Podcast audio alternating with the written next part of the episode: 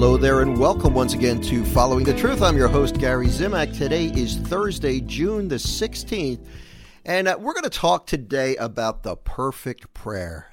So many times, you ever get like this?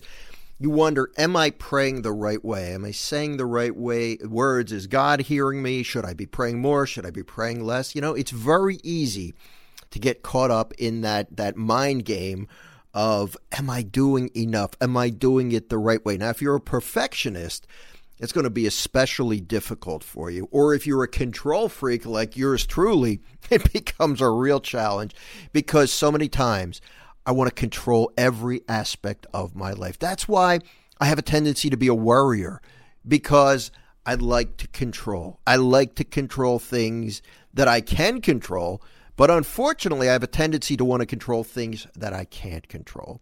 And that's why those of us who are like that, we tend to lapse into worry or fall into this bad habit of worrying because it's an attempt to control the uncontrollable. So when it comes to prayer, many of us, when we are trying to please the Lord and when, we when we want our prayers to be effective, when we want to make sure that, I know this sounds really tacky, but it's really true Uh, many times we, we want a certain thing. We have a certain desire. I'm going to pray for it. But if I don't get it right, if I don't get the words right, or if I'm not spending enough time, then maybe the Lord's not going to give it to me. Well, of course, we don't want to. That's not the way the Lord operates, but sometimes we tend to think that way.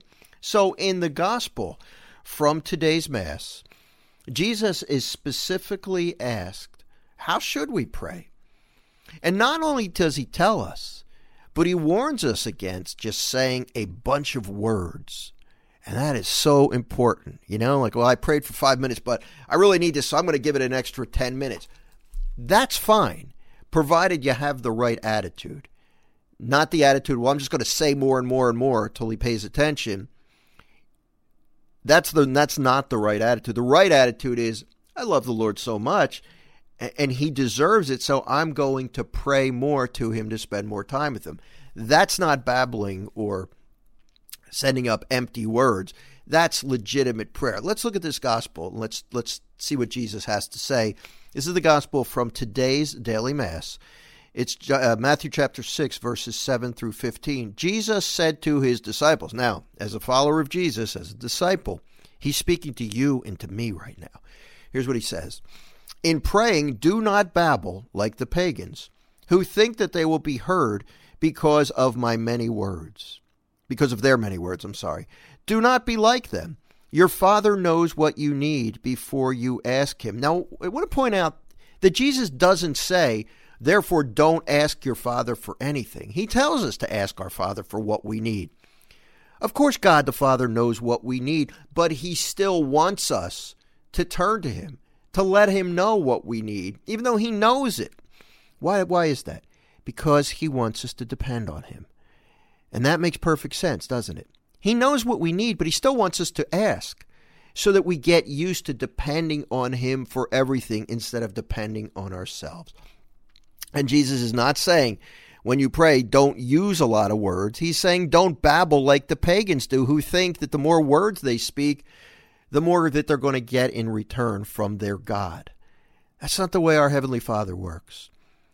Of course, if you're saying, I love you, Father, thank you for everything, you're wonderful, that's not babbling. That's a very heartfelt prayer. So then Jesus specifically goes on to say, This is how you are to pray. And this is going to sound familiar. Our Father, who art in heaven, hallowed be thy name. Thy kingdom come, thy will be done on earth as it is in heaven. Give us this day our daily bread, and forgive us our trespasses, as we forgive those who trespass against us.